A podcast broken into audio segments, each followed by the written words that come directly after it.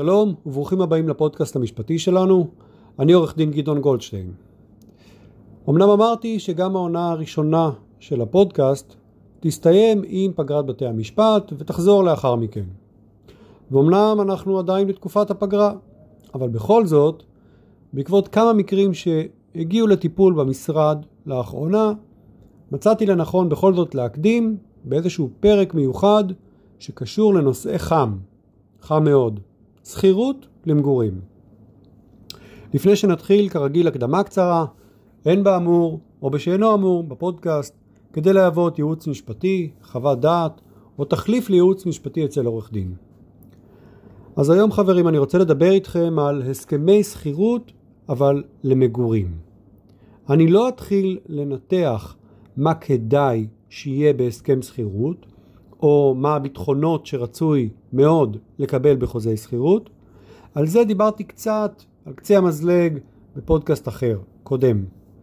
היום אני דווקא רוצה לומר כמה מילים בעקבות אותם מקרים שנתקלתי בהם, ולמעשה אני נתקל במקרים דומים כמעט כל שנה, בערך בתקופה הזאת.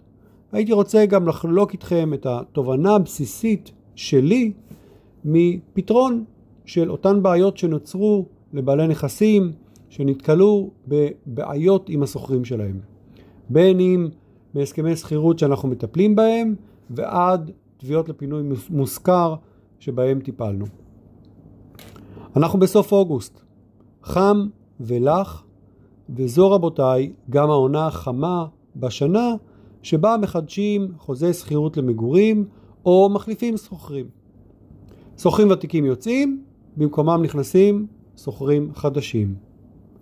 אז נניח שהלכתם למתווך או פרסמתם הודעה והגעתם לסוחרים, פגשתם את הסוחרים, ונניח שהסוחרים נראים לכם חביבים ואפילו סגרתם איתם גם את התנאים הבסיסיים של מהם דמי השכירות ומהי תקופת השכירות ואולי אפילו תקופת אופציה. אבל אז, רבותיי, הגעתם למעשה לאותה נקודה שבה צריך להתנהל בצורה מקצועית נטו. וזה המקום להכניס עורך דין או איש מקצוע שילווה אתכם מהרגע הראשון כדי להבטיח שתנאי השכירות יישמרו, שתקבלו את כל הכסף ובזמן, שהסוחרים ישמרו על הבית, שהסוחרים החדשים יתפנו בזמן כשיגיע המועד בסוף תקופת השכירות שלהם. ואני רוצה לומר כאן משהו מהניסיון הנצבר שלי לאורך השנים. אל תעשו את הטעות הזו של להתנהל בלי ליווי אל מול סוחרים.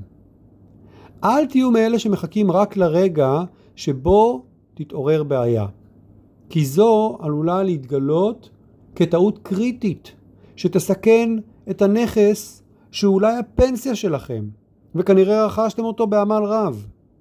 זו עלולה להיות טעות שתתגלה לא רק בדמי שכירות, אלא תגיע גם לתשלומים נוספים. למשל, עורכי דין, שיאלצו לבוא לקראתכם ולעזור לכם אם תיקלעו באיזושהי בעיה מול הסוחרים בעתיד. תגידו כמה פעמים שמעתם על חברים או על חברים של חברים שהשכירו דירה והסוחר פתאום הפסיק להיות סוחר טוב, הפסיק לשלם בזמן או לשלם בכלל, או לא היה מוכן להתפנות מהדירה בזמן, או גרם נזקים בדירה, או לא היה מוכן שיראו את הדירה לסוחרים אחרים לקראת תום תקופת השכירות. רבותיי, המקרים האלה ודומים בהחלט קורים. הם קורים בדרך כלל כשהסוחר נקלע לבעיה, או כשהסוחר מחליט לנצל את העובדה שמולו נמצאים משכירים הגונים, ובדרך כלל כשהקרקע מתאימה. כלומר, כשחוזה השכירות בין הצדדים חסר שיניים, או לא מספיק טוב, כלומר לא מספיק צפה בעיות מראש ולא טיפל בהן במסגרת החוזה עוד הרבה לפני שהם התעוררו, וכשהן בטוחות מתאימות למשכירים. איך זה קורה? למה מגיעים לחוזה לא מספיק טוב? אולי בגלל שחיפשתם באינטרנט דוגמה לחוזה ולקחתם משם. אולי מישהו פרסם או מישהו שלח לכם איזשהו נוסח של חוזה שהוא מצא איפשהו והוא משתמש בו ואתם לקחתם ועשיתם בו כמה שינויים והתאמות והנה, זה החוזה שלכם. ובאמת, לפעמים אני רואה חוזה שכירות שאנשים עשו או קיבלו ממישהו והכניסו בו שינויים, והכניסו בו סעיפים אפילו דרקוניים, שלכאורה אמורים להגן עליהם, אבל בפועל זה לא מחזיק מים. הסעיפים האלה לא עומדים בתנאים שבדין, ולמעשה אין להם תוקף. הרבה פעמים אנשים פונים אליי רק כשמתעוררת הבעיה, ואז הם מבינים שהם לא ניסחו משהו מספיק מדויק בחוזה שלהם, ושיש הוראות בחוק שגוברות על מה שכתוב בחוזה, או שסותרות את ההיגיון הפנימי, ומה שאותם מזכירים חשבו שהם תנאים בחוזה. אז הם מבינים את גודל הבעיה. לפעמים באים אליי לקוחות ומבקשים רק שאני אעבור על החוזה שלהם, רק לוודא שאין בו שום בעיה. אבל זו כמובן לא הדרך הנכונה. הדרך הנכונה היא לתפור חוזה שמתאים לעסקה ולצרכים של הלקוח. צריך להבין משהו. אני לא מכיר דבר כזה חוזה סטנדרטי או חוזה פשוט, וזה במרכאות כפולות. זה נכון שהרבה פעמים סעיפים חוזרים על עצמם ויש סעיפים מקובלים שמשתמשים בהם בחוזים. אבל אם אתם בעלי הנכס והמזכירים שלו, אז חוזה השכירות צריך קודם כל להגן עליכם, על הנכס היקר שלכם, ולא רק על הדמי שכירות, אלא ממש על נכס שהרבה פעמים שווה מיליוני שקלים. על התשואה שאתם אמורים לקבל מדמי השכירות שלו. הרי אם יש לכם דירה להשקעה, היא אמורה לתת לכם תשואה ואתם מסתמכים על זה, זאת ההשקעה שלכם. החוזה צריך לקבל או לקב... להכניס במסגרתו ביטחונות מתאימים. צריך לבדוק מי הם הערבים לחוזה, לבדוק אותם, לבדוק מהם תנאי הערבות. ונכון, זה לא תמיד קל להשכיר את הנכס במחיר שאתם רוצים, ויש בעיות אולי בגלל המיקום שלו, או מגבלות מסוימות בנכס ותנאים מסוימים, ולכן צריך לדעת במסגרת המשא ומתן על מה אפשר להתפשר, ומצד שני, על מה ממש אסור לוותר. רבותיי, המשא ומתן זה דבר שמתנהל בכל מקרה, והתוצאות שלו משתקפות בחוזה. אז החוזה צריך להיות כזה שצופה מקרים, וכזה שברור במסגרת ההוראות שלו לשני הצדדים מה קורה בכל שלב ומה תהיה הסנקציה על הפרה של תנאי החוזה. החוזה צריך לא רק לקבוע מהם דמי השכירות ומהי תקופת השכירות.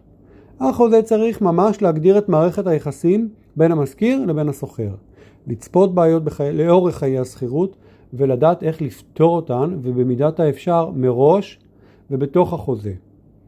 על מנת שלא להידרש במקרה שמתעוררת בעיה להוראות מהדין הכללי ולהתחיל להתפלפל על פרשנות של סעיפים בחוזה שהרבה פעמים גם מידרדרת לזה שהיא חורגת וסוטה מאוד מהכוונה המקורית של הצדדים לפחות uh, כפי שהיא הייתה במועד שבו הם כרתו את הסכם השכירות.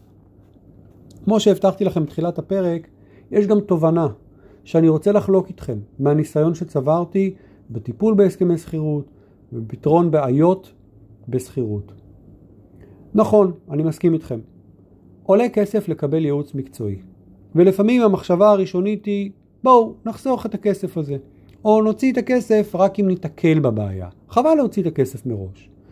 אבל תראו, ליווי מקצועי מהרגע הראשון, או לפחות מהשלב שבו אתם כבר עושים הסכם שכירות, לא רק שייתן לכם שקט נפשי, אלא יכול למנוע בעיות גדולות והוצאות גדולות הרבה יותר בעתיד. יכול לחסוך לכם כאב ראש גדול. זה, אתם יכולים להסתכל על זה בתור התשלום הברור והקבוע עבור ליווי מקצועי שאפשר לשקלל אותו כ... כמו עלות תחזוקה עבור הנכס. אבל זה יבטיח לכם שלא תעשו את אותה טעות קריטית, שאולי אתם בכלל לא מודעים אליה כשאתם חותמים על החוזה, אבל ברבות הימים היא עלולה להתגלות ככזו. אני עורך דין גדעון גולדשטיין, אני מקווה שנהניתם ואשמח לעמוד לשירותכם.